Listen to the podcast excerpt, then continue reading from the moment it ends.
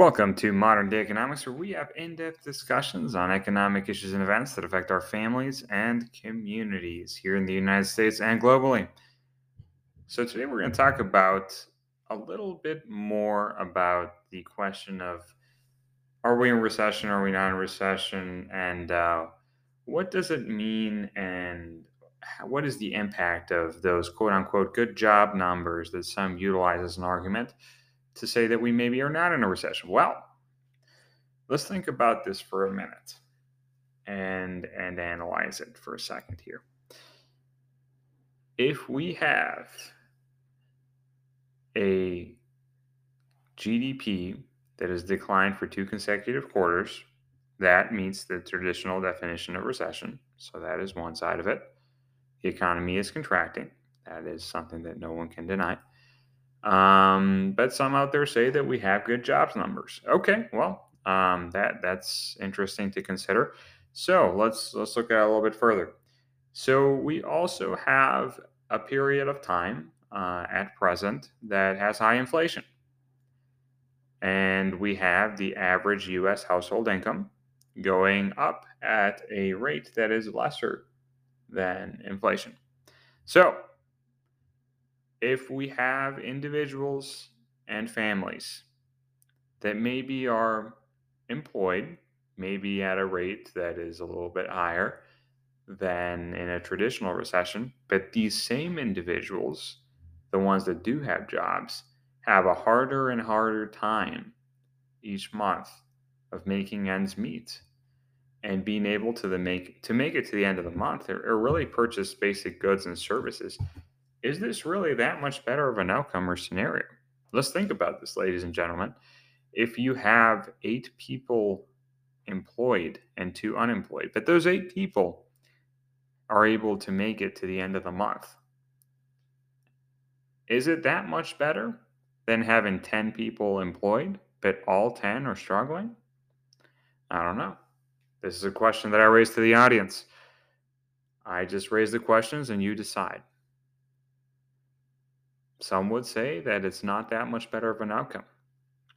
Some would say that if we continue to have these types of inflationary pressures in an environment with contracting GDP, where people are able to purchase less and less and less goods and services, many times basic goods and services, such as rent, such as gasoline, such as food, clothing, etc., etc. If they're able to purchase less and less and less of that, well, that's not necessarily a good outcome, regardless of how many people are employed on a percentage basis. If they're having a significant decrease in their standard of living progressively, that is not necessarily positive news. So keep this in mind as continue to hear this type of news. Also, take into consideration that we're close to an election cycle.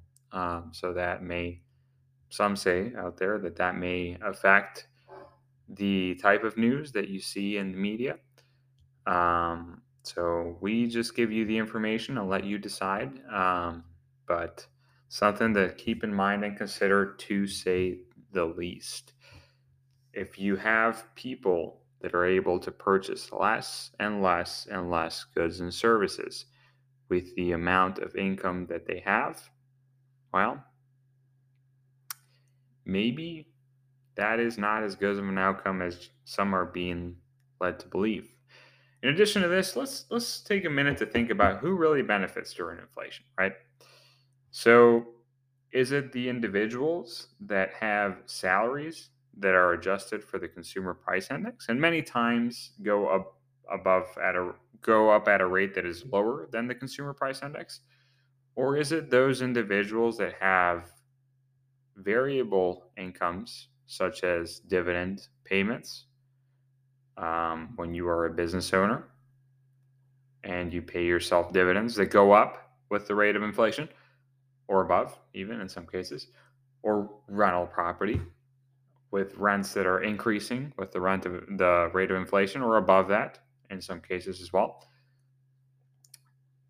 it's the second type of individuals, those that have a variable income that goes up with or above inflation. And this really causes a gap between the rich and the poor. If you look at history, how this plays out, that's typically what happens. So, a lot of times, um, the problem is that a lot of well intentioned policies uh, to help the poor and middle class end up being inflationary as they result in money printing or other forms of inflationary pressures. And that creates a further gap between the rich and the poor that further hurts the very people you're trying to help. So please keep this in mind um, when you analyze the information, when you analyze the data. Thank you for listening to Modern Day Economics. Stay tuned for more economic events and information. Check us out at moderndayeconomics.com.